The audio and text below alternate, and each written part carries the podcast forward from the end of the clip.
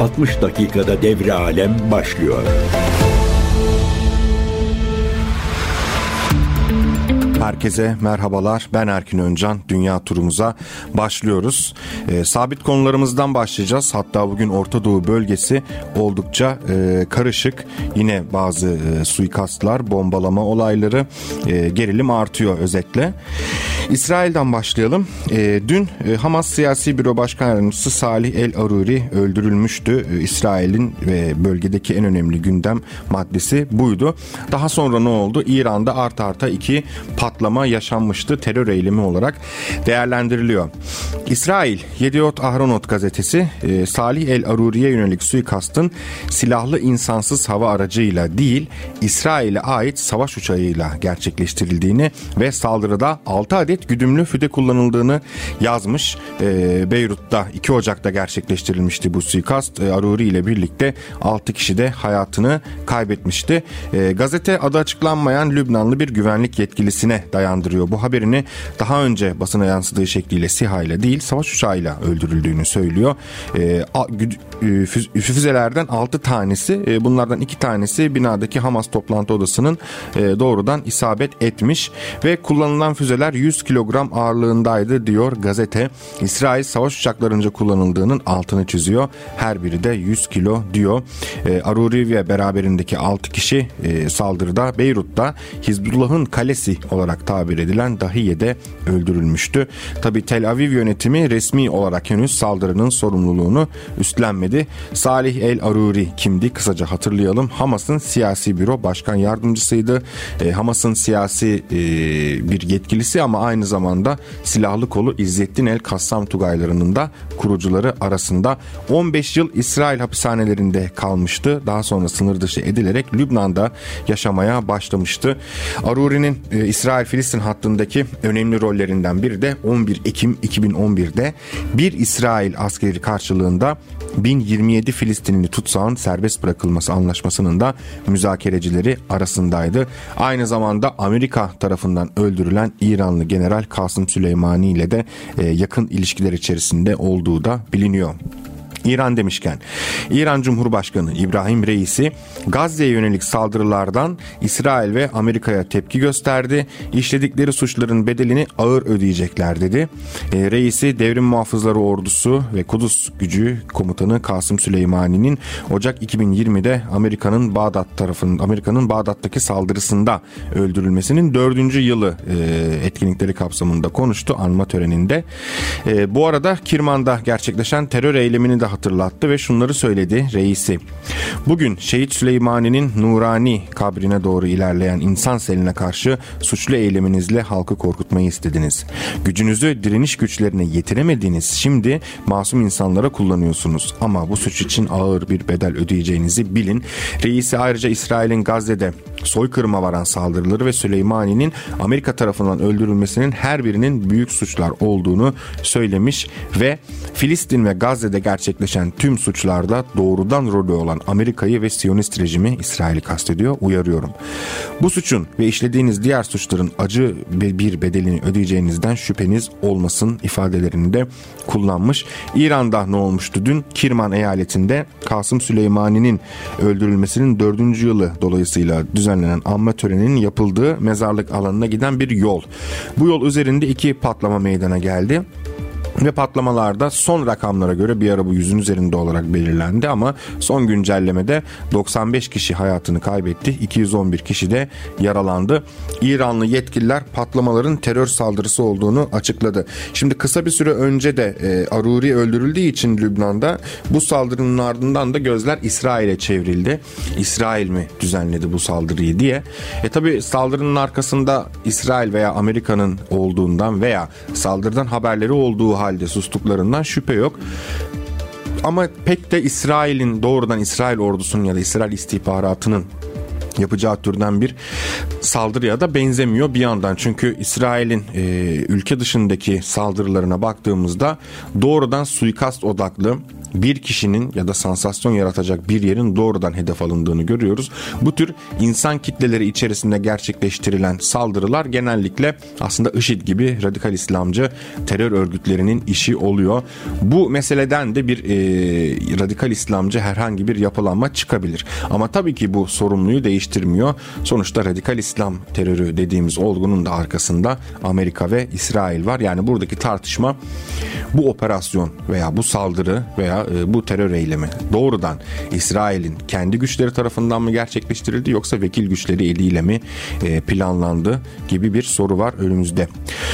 Bu arada İsrail ordu sözcüsü de Daniel Hagari, Tel Aviv yönetiminin İran'da çok sayıda kişinin ölümüne sebep olan saldırıyla alakası olup olmadığı konusunda yorum yapmaktan kaçınmış. Bir basın toplantısı düzenliyor ve bir gazeteci kendisine e, soru soruyor. Diyor ki İran'da meydana gelen saldırılarla e, alakanız var mı yok mu? E, Hagari bu konuda yorum yapmayacağım şeklinde cevap veriyor. Hamas'la savaşa odaklandığımızı söyleyebilirim diyor. Bu savaş için gerçekleştirilmesi gereken açık hedefler var ve bu hedeflere ulaşmak için çalışmaya devam edeceğiz diyerek konuyu geçiştiriyor. Ve Hamas'ın üst düzey yetkilisi olan Aruri'nin öldürülmesinden sonra da bir misilleme olacak mı tartışmaları çıkmıştı. Hatta dün programımızda yer vermiştik. İsrail basını da Hizbullah bir misilleme e, hazırlanıyor gibi e, çeşitli iddialara yer vermişti. Bu konuda soruldu kendisine. Hagari de diyor ki kuzeydeki çatışmalarda ve Hizbullah'ın eylemlerinde de zorluklar var. Bugün de vardı. Kuzey sınırında bazılarını engelledik diyerek onlara karşı savaşmamıza devam ediyoruz diyor. Sadece Lübnan sınırında değil Kızıldeniz Akdeniz ve Suriye tarafında da zorluklarla karşılaştıklarını söylüyor ordu sözcüsü ve ordunun Şam kırsalına yönelik düzenlediği ve maddi hasar verdiği saldırılara da dikkat çekiyor. Saldırılarımız devam ediyor diyor. Evet iki önemli saldırı yaşandı dolayısıyla dünya gündeminde de bunlar vardı. Rusya lideri Putin de e, tabi Putin'le birlikte dünya liderleri e, kınadı bu saldırıyı. Türkiye'de de e, bir kınama açıklaması yayınlandı. Rusya lideri Putin de bu saldırıyı kınadığını açıkladı. Kremlin'den yapılan bir açıklama var konuyla ilgili. Putin İran e, lideri Hamaney ve Cumhurbaşkanı İbrahim Reisi'ye bir e, mesaj gönderiyor ve saldırının trajik sonuçları nedeniyle başsağlığı dileklerini iletiyor. Terörün her biçimini ve tezahürünü şiddetle kınıyoruz. Bu kötülüğe karşı tavizsiz mücadeleye olan bağlılığımızı bir kez daha teyit ediyoruz ifadelerini kullanmış. Saldırıyı kınayan e, yapılar arasında Avrupa Birliği ve Paris yönetimi de var. Bu saldırıları onlar da kınadı. Avrupa Birliği Dış İlişkiler ve Güvenlik Politikası Yüksek Temsilcisi ve Avrupa Birliği Komisyon Başkan Yardımcısı Josep Borrell, İran Dışişleri Bakanı Hüseyin Emir Abdullahiyan'la telefonda konuştuğunu söyledi. X hesabından yaptığı açıklamada Borel e, Kirman'daki bombalı saldırılar nedeniyle Abdullahiyan'a başsağlığı dilediğini kaydetmiş. Terör saldırısı olarak tanımlıyor Borel'de ve güçlü bir şekilde kınıyoruz diyor. İran halkıyla dayanışma içindeyiz diye de e, ekliyor. Fransa Dışişleri Bakanlığı da konuyla ilgili bir açıklama yaptı ve Paris yönetiminin saldırıyı güçlü şekilde kınadığı belirtildi. Devam ediyoruz dünya turumuza. Amerikan Başkanı Joe Biden enerji ve altyapıdan sorumlu kıdemli danışman olarak e, Amos Hochstein'ı belirlemişti. E, bu isim Hamas'ın e, üst düzey yetkilisi olan Aruri'nin öldürülmesinin ardından Beyrut'a gideceği öğrenildi. E, İsrail'e gideceği öğrenildi özür dilerim. E, bu isim aslında e, Biden'ın Orta Doğu politikalarına ilişkin e, temsilcilerinden biri değil ama kendisi gidecek İsrail'le görüşmeye çünkü e, kendisi bir Yahudi. Times of Israel gazetesinin haberi bu. E, Hizbullah'la olan gerilimi düşürmeye çalışacakmış. İsminin açıklanmasını istemeyen üst düzey e, iki Amerikalı yetkiliye değiniyor. Gazete e, Washington yönetiminin İsrail ile Hizbullah arasındaki gerilimi azaltmak için çabalarını arttırdığını belirtiyor. E, Biden'ın kıdemli danışmanlarından Hoştun'un İsrail sınırında Hamas'ın üst düzey yöneticisinin öldürülmesinin ardından İsrail'e gideceği aktarılıyor. E, Hizbullah sınırdan uzaklaştıracak diplomatik bir anlaşma anlaşma olmaksızın sınır bölgelerinde yaşayan ve çatışmaların ardından tahliye edilen bölge sakinlerinin evlerine dönemeyeceğini de söylemeyi planlıyormuş İsrailli yetkililer. Aynı şekilde Yediot Ahronot'un da haberine göre e, İsrail'in Hizbullah'ı sınırdan uzaklaştıracak muhtemel bir anlaşmanın İsrail ile Lübnan arasında kara sınırlarının belirlenmesine ilişkin görüşmelerini başlatmasını umduğu da ifade ediyor. Yine bir yetkili Amerika'nın Hizbullah'ın İsrail ile savaşa girmeye istekli olmadığını öngördü gördüğünü söyledi.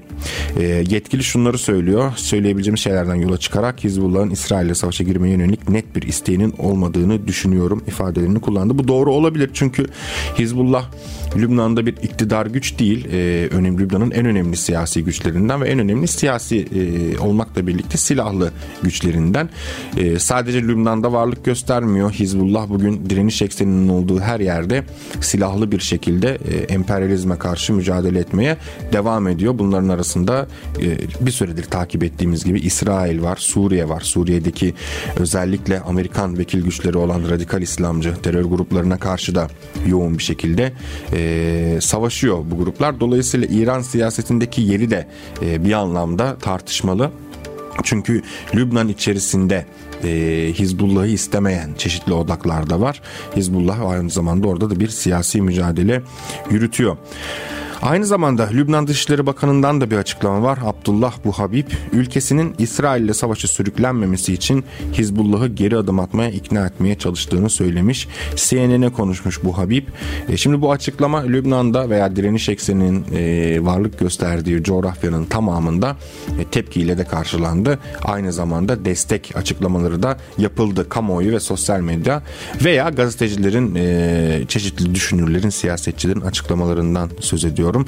İki çizgi var öne çıkıyor. Bir tanesi e, Lübnan Hizbullah'ı da dahil olmak üzere İsrail'in Siyonizme karşı, İsrail Siyonizmine karşı mücadelenin esas olduğunu ve bu yolda e, ısrarlı bir şekilde devam edilmesi gerektiğini savunuyorlar. E, bir de ılımlılar var. E, Lübnan hükümeti de bir anlamda bu ılımlılara dahil. Onlar da diyor ki e, bölgede aslında önceliğimiz tansiyonu düşürmek.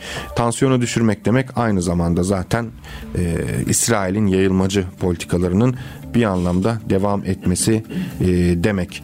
Dolayısıyla e, böyle de bir e, çıkış yapıldı. Lübnan Dışişleri Bakanı bu Habib tarafından e, Hizbullah'a geri adım atmaya ikna etmeye çalışıyoruz diye diyor ve ama onlara emir veremeyiz. Bunu iddia etmiyoruz ama ikna edebiliriz ve işe yarayacağını düşünüyorum diye de ek bir açıklama yapıyor. İsrail bu arada İran'ın e, İran'ın Kirman şehrinde yaşanan terör saldırının arkasında olmakla da suçluyor bu Habib.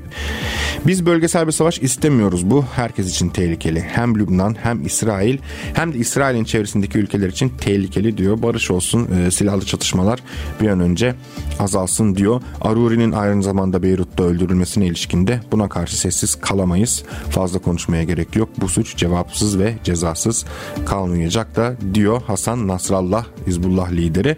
E, şu ana kadar Lübnan'ın çıkarlarını göz önünde tuttuk diyor Hizbullah lideri ama Lübnan'a karşı savaş ilan edilirse Lübnan'ın çıkarları savaşı sonuna kadar götürmemizi gerektirecek diyor. Yani Lübnan'da da bir e, Buhabi var Dışişleri Bakanı veya hükümeti temsilen bir de e, Hizbullah var. Aslında iki tarafta e, aynı safta ama yöntemleri farklı. Bu Habib diyor ki yani savaşlar yani sıcak çatışma bir an önce sonlanmalı. Hizbullah lideri de diyor ki biz Lübnan'ın çıkarlarını sonuna kadar savunacağız. Bu arada Biden'ın özel yetkilisini veya İsrailli yetkililerin bu konudaki öngörüsü de aslında Hizbullah'ın açıklamasını e, okuduğumuzda biraz haklı çıkıyor. Çünkü Hizbullah lideri Nasrallah daha önce yaptığı o çok beklenen konuşmasında da bu son açıklamasında da daha böyle sınırını Lübnan ve Lübnan'ın çıkarları üzerinden çizen e, bir reflekse sahip. Bu açıklamada Lübnan'ın çıkarları savaşı sonuna kadar götürmemizi gerektirecek diyerek aslında bu iddiaları bir anlamda doğruyor doğruluyor.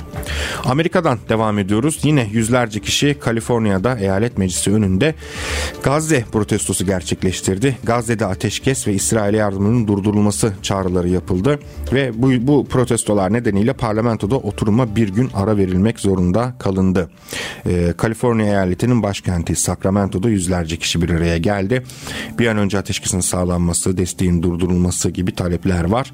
Ee, İsrail'in Filistin'deki soykırımına, Amerikan fonuna hayır. Binlerce Amerikan bombası Filistin'de 30 bin kişi öldü yazılı pankartlar taşımışlar. Bu gösteri nedeniyle meclis üyeleri yeni yıl açılışı için düzenlenen oturmada bir gün ara vermek zorunda kaldı. Amerika'da da Gazze e, ve Amerika'nın Gazze saldırılarındaki rolü veya İsrail ile ilişkilerindeki rolü de tartışılmaya devam ediyor. Son olarak Amerikan Başkanı Biden'ın e, Eğitim Bakanlığı Planlama, Değerlendirme ve Politika Geliştirme Ofisi'ne atadığı bir isim var. 3 yıl boyunca burada özel asistanlık görevini üstlenmişti. Tarık Habaş Amerikan yönetiminin Gazze konusundaki duruşu nedeniyle görevinden istifa ettiğini açıkladı. E, Eğitim Bakanlığı'na siyasi olarak atanan ilk Filistin kökenli Amerikalıydı Habaş. İstifa mektubu yazdı ve diyor ki bu yönetim Biden yönetimi önde gelen insan hakları uzmanlarının İsrail hükümetinin soykırım kampanyası olarak nitelendirdiği masum Filistinli sivillerin hayatına yönelik zulümleri görmezden gelirken ben sessiz kalamam diyor. Aynı zamanda Biden yönetiminin Gazze'deki milyonlarca sivilin hayatını tehlikeye attığını da söylüyor. Ve e, Gazze'deki Filistinliler su, gıda, elektrik, yakıt, tıbbi kaynaklardan mahrum bırakılıyor ve büyük bir hastalık ve açlığa yol açan istismarcı ve toplu cezalandırma taktikleri uygulanıyor diyor. Ve Amerika bunun durdurulması için en güçlü ortağı İsrail üzerinde nüfuzunu kullanmıyor. Ve ama ben sessiz kalarak buna suç ortağı olamam istifa ediyorum diyor Tabi ağır eleştiriler yönetiyor Biden e, yönetimine. İsrail saldırılarında ölen Filistinli sayısını e, sorgulayan, Birleşmiş Milletler Güvenlik Konseyi'nin ateşkes talep eden tasarısını veto eden bir Amerika'dan bahsediyoruz. Ve e, İsrail'in Gazze'deki ihlallerine yardım etmekle e, suçluyor bu isim. Biden yönetimindeki liderler Filistinlileri sistematik olarak insan değilmiş gibi gösteren mesnetsiz iddiaları sürekli dile getirdi diyor. Kendisinin ailesi de e, 1948'deki Nekbe olaylarında göç etmek zorunda kalan e, bir isim Habaş. Mektubunda bunu da e, vurgulamış.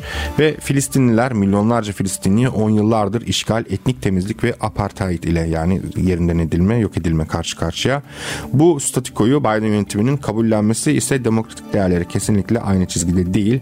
Hükümetimiz masum hayatları korumakla alakası olmayan bir hükümete koşulsuz askeri yardım sağlamayı sürdürüyor diyerek tepkisini göstermiş. Öte yandan İsrailli yetkililer de Gazze yönelik saldırılarına e, savunmaya devam ediyorlar. Son olarak İsrail'in Londra Büyükelçisi Hotoveli Gazze'deki tünellerin ve onlarla bağlantısı olan üst yapı unsurlarının yok edilmesi gerektiğini söylüyor ve cami ve okulların tünellere erişimi var e, iddiasında bulunuyor. Bu şu demek biz cami ve okulları da bombalamaya devam edeceğiz. Hastaneleri de bomba, bombalamaya devam edeceğiz. Çünkü bunların Hamas'ın kullandığı tünellere erişimi var diyor. İngiltere'de LBC radyosuna konuşmuş. Gazetesi Ayn Dale ve dinleyicilerin sorularını yanıtlamış.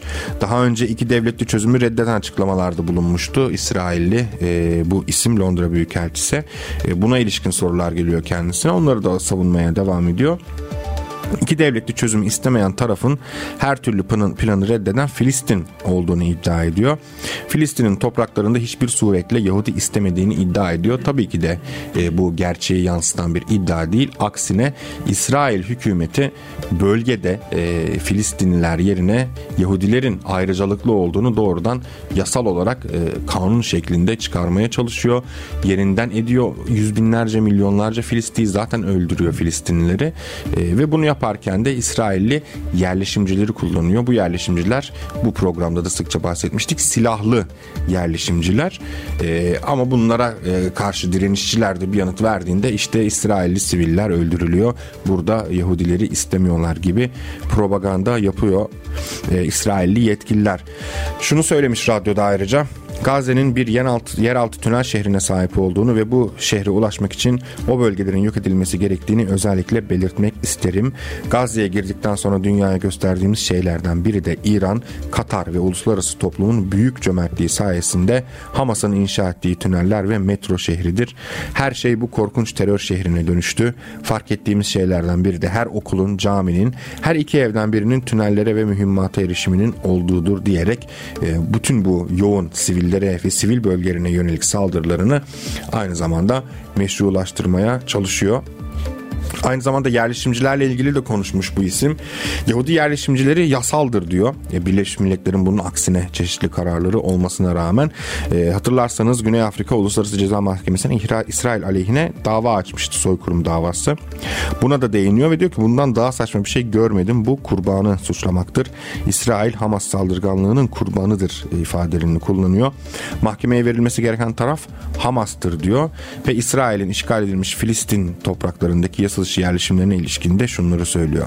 Şahsi düşünceme göre onlar yasaldır. Çünkü Yahudi halkının 3000 yıldan fazla bir ilişkide olduğu yerlerde bulunuyorlar diyor. Bu 3000 yıldan fazla ilişkiyi de Yahudilerin kutsal kitabı Tevrat'a e, dayandırıyorlar. Zaten bütün hikayede bu. Diyorlar ki bizim kutsal kitaplarımızda binlerce yıl önce işte buralar bizimdi. Şimdi gidin buradaki Müslümanlar, e, buradaki diğerler. Biz Yahudiler olarak burada e, üstünüz. Burada bizim yaşama hakkımız var. Çünkü bizim kutsal kitabımız öyle diyor diyerek binlerce yıllık bir kutsal kitabı dayandırarak bunun üzerinden e, bölgede çok yoğun bir soykırım e, hamlesi başlattılar. Amerika'dan devam edelim. Amerika'da e, Gazze, İsrail, Ukrayna, Rusya savaşı gibi gündemlerin yanı sıra iç politikada e, yoğun bir şekilde tartışılıyor. Bunun en önemli başlıklarından biri Trump'ın e, seçimlere sokulmama çabasıydı. Trump'ın en önemli politikalarından biri neydi? İktidarı döneminde göçmen politikalarıydı. Son olarak da Amerikan Temsilciler Meclisi'nin Cumhuriyetçi Başkanı Mike Johnson Biden yönetiminin göçmen politikasını eleştirmiş.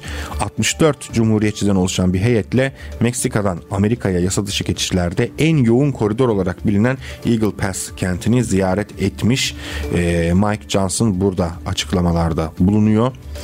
E, demiş ki Başkan Biden Başkan Biden yönetiminde Amerika yasa dışı göçmenlere, kaçakçılara ve kartellerin yoluna hoş geldiniz paspası serdi. O ulusal güvenliğimize ve egemenliğimize yönelik bu politikaların yarattığı tehditlerin sorumlusu diyor. Biden için sorumluluk almıyor diyor, liderlik yapmıyor diyor ve e, hükümetin de bu durumu düzeltmeye çalışan seçilmiş yetkililere saldırdığını iddia ediyor. Bir şey kesin diyor Johnson. Yasa dışı göçmenlerin rekor seviyelere ulaşmasıyla Amerika kırılma noktasında bugün sınır felaketinin tüm topluluklarda sebep olduğu zararı ve kaosu doğrudan gördük ifadelerini de kullanmış. Tabi Beyaz Saray sözcü yardımcısı da Beyaz Saray cephesinden hızlı bir yanıt gelmiş. Andrew Bates X üzerinden yaptığı bir paylaşımda bu açıklamalara tepki gösteriyor. Bates, Biden'ın sınır güvenliği için tekliflerine ve güvenlik güçlerinin işe alımı, teknolojik ekipmanlara yatırım gibi konulara ilişkin fon teklifini Cumhuriyetçiler onaylamıyor. Yani biz önlem almaya çalışıyoruz siz Cumhuriyetçiler onaylamıyorsunuz diyerek tepki göstermiş. Amerikan Kongresi'ndeki Cumhuriyetçi Temsilciler Meclisi üyeleri ve senatörler de Meksika sınırından gelen düzensiz göçmenlerin ülke güvenliğini tehdit ettiği görüşünde ve bu konuda daha fazla kısıtlamaya gidilmesini gerektiğini savunuyorlar ve Biden e, ve hükümetinin sınır politikalarında eleştiriyorlar. Yani burada biraz Avrupa'dakine benzer bir durum var. Hmm, yani göç e, günümüzün en büyük problemlerinden biri. Neyle birlikte? Muhtemel yaşayacağımız su kriziyle birlikte ve e, iklim değişikliğinin yarattığı kriz diğer kriz başlıklarıyla birlikte.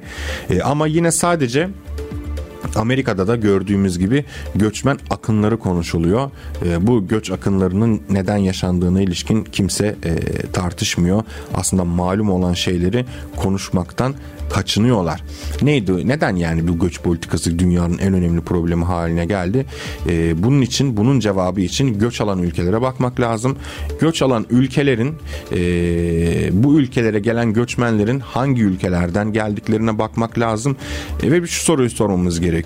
Gelen göçmenlerle ilgili hangi ülkeden geldilerse o ülkede kesinlikle bir e, Avrupa ülkesi ya da Amerika bir askeri müdahale, bir siyasi dayatma, e, bir sömürü ilişkisi kurmuş oluyor. Yani göç problemini yaratan şey bu göç probleminden muzdarip olan Batı ülkeleri ve Amerika doğrudan kendi yarattığı problemlerin sonuçlarıyla yüzleşiyorlar bu çağda.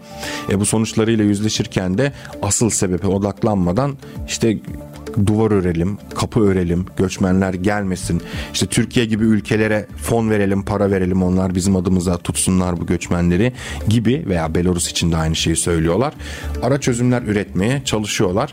Göç probleminin sonlanmasının en önemli yolu Batı ülkelerinin ve Amerika'nın dünyanın geri kalanından ellerini çekmesinden geçiyor. Çünkü Amerika ve kolektif Batı bu ülkeleri sömürmeye, bu ülkelerde e, müdahalelerde bulunmaya, siyasetlerini şekillendirmeye, sömürmeye devam ettiği sürece o ülkeler daha fazla yaşanmaz hale geliyor ve göç veriyor bu ülkeler. E, bu göçler de yine e, o ülkeleri sömürdükleri için daha refah e, sahibi bir durumda bulunan Batı ülkelerine e, gidiyor doğal olarak. Yani çok doğal, çok açık, çok aslında basit bir sebep sonuç ilişkisi var. Göç dalgası istemeyenler e, veya göçmen probleminin çözülmesini isteyenler gelen e, göçmenlere, o insanlara e, duvar örmek hiçbir problem mi çözmeyecek. O duvarlar da yıkılır, örülen duvarlar da yıkılır, çitler de bozulur. Bu göçmen akış, akışına engel olmanın şu çözümlerle hiçbir yolu yok. Engel olmanın tek yolu o ülkelerin, göç veren ülkelerin gerçek anlamda bağımsızlığına kavuşması, Amerikan ve Batı o Batı kapitalizminin o esaretinden kurtulmaları ve kendi bağımsız politikalarını uygulayarak uluslararası toplumda diğerleriyle eşit birer oyuncu olarak var olmalarından geçiyor. Bunun dışında istediğiniz kadar duvar örün illaki o duvarlar bir şekilde aşılacak. Bu arada Amerika demişken Amerika'daki Afro-Amerikan toplumuna ait bir caminin imamı vuruldu. Sabah namazı saatlerinde silahlı saldırı sonucunda hayatını kaybetti.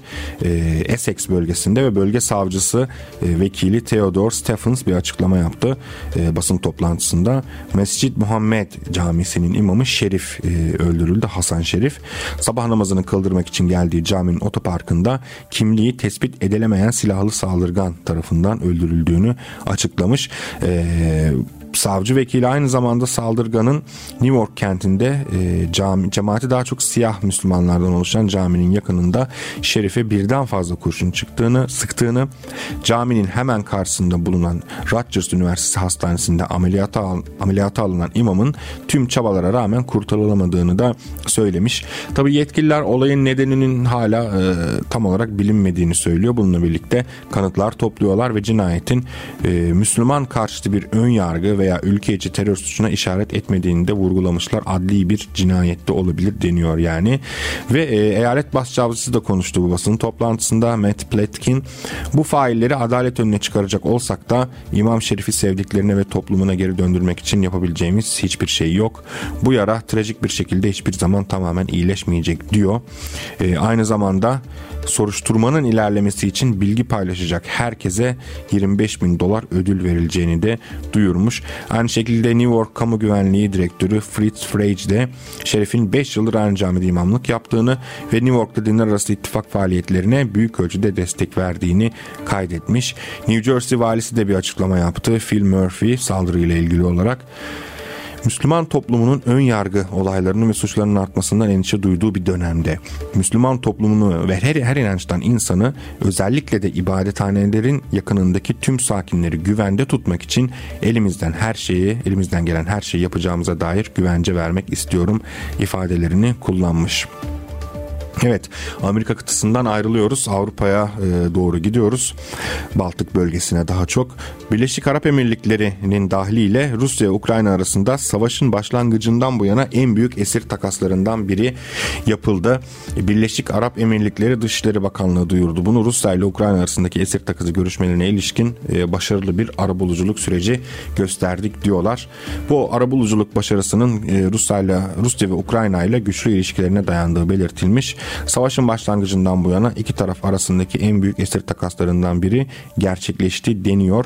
Net sayı verilmemiş ve iki hükümetin Rusya ve Ukrayna e, ve e, bu arabuluculuk çabalarına ilişkin gösterdiği işbirliği de takdir edilmiş ve Birleşik Arap Emirlikleri'nin Ukrayna'daki çatışmaya barışçıl bir çözüm bulmayı amaçlayan çabaları sürdürme konusundaki kararlılığına da değinilmiş bu açıklamada ve yönetimin diplomasi, diyalog ve gerilimin azaltılması yönündeki çağrısıyla krizin insani yansımalarını hafifletecek tüm girişimlerini destekleme çabasında olduğu da belirtilmiş. Şimdi burada arabuluculuk, e, esir takası vesaire demişken Türkiye'de bir anlamda akla geliyor. Hatırlarsınız Türkiye'nin de bu konuda ben de arabulucu olabilirim gibi bir e, rolü var ama belli ki e, yani hem ortada olan meselelerden ötürü hem de Rusya-Ukrayna basınının e, yazdıklarından çıkardığımız sonuç Türkiye'nin arabuluculuk rolü e, aslında çok da işe yaramadı. İstanbul'da e, barış ve müzakere görüşmeleri yapılmıştı. Esir takası anlaşmaları yapılmıştı ama Türkiye iki ülkeyle de ilişkilerini iyi bir şekilde sürdürmeye devam ediyor. Yalnız şöyle bir durum var iki tarafı da rahatsız eden bir durum var. Daha çok Rus tarafını rahatsız eden bir durum. Türkiye e, bu müzakerelerde yer alıyor. Arabuluculuk girişimlerini sürdürüyor. Ama aynı zamanda Ukrayna'ya e, yoğun bir askeri e, yardımda bulunuyor. Başta bayraktar, insansız hava araçları, e, zırhlı araçlar, personel taşıyıcılar ve silahlar olmak üzere. E, şimdi bu Rus kamuoyunda da Ukrayna kamuoyunda da biliniyor. Rus kamuoyu e, bundan rahatsız daha çok ve aslında e, Türkiye'nin Kırım'ı tanımamış olması, Ukrayna'ya daha böyle yakın sayan bir pozisyonda durması her şeye rağmen Rus e, siyasetinde ve kamuoyunda rahatsızlık yaratıyor. Aynı şekilde Ukrayna tarafının da çeşitli rahatsızlıkları var. E, o nedir? Rusya ile Türk e, şirketlerinin ticarete devam etmesi, son yaşanan e, Montreux kapsamında İngiliz gemilerinin Ukrayna'ya hibe edilen gemilerinin boğazlardan geçirilmemesi gibi. Yani Rusya'da şöyle değerlendiriliyor biraz. E, Türkiye ile ilgili bazen e, değerlendirmeler yayınlanıyor, bazen makaleler, kimi zaman da e, skeçler bile, skeçleri bile konu oluyor. Türkiye Rusya-Ukrayna krizine ilişkin Rusya'da daha çok e, aynı anda birden fazla sandalyeye oturmaya çalışmakla eleştiriliyor. Ukrayna tarafında da tamam işte bize destek veriyorsunuz yanımızda duruyorsunuz ama gemi Montreux'e gelince de Montreux'u uyguluyorsunuz. Rusya ile ticarete devam ediyorsunuz gibi çıkışlar yapılıyor. E şimdi Birleşik Arap Emirlikleri de aynı şekilde iki ülke iki ülkeyle de ilişkileri iyi.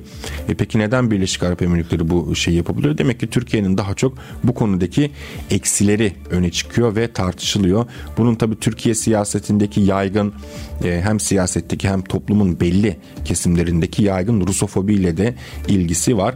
Çünkü Türkiye'deki Rusya algısı e, tamamen NATO tarafından e, siyasete diktir, siyase ve dolayısıyla topluma dikte edilmiş durumda.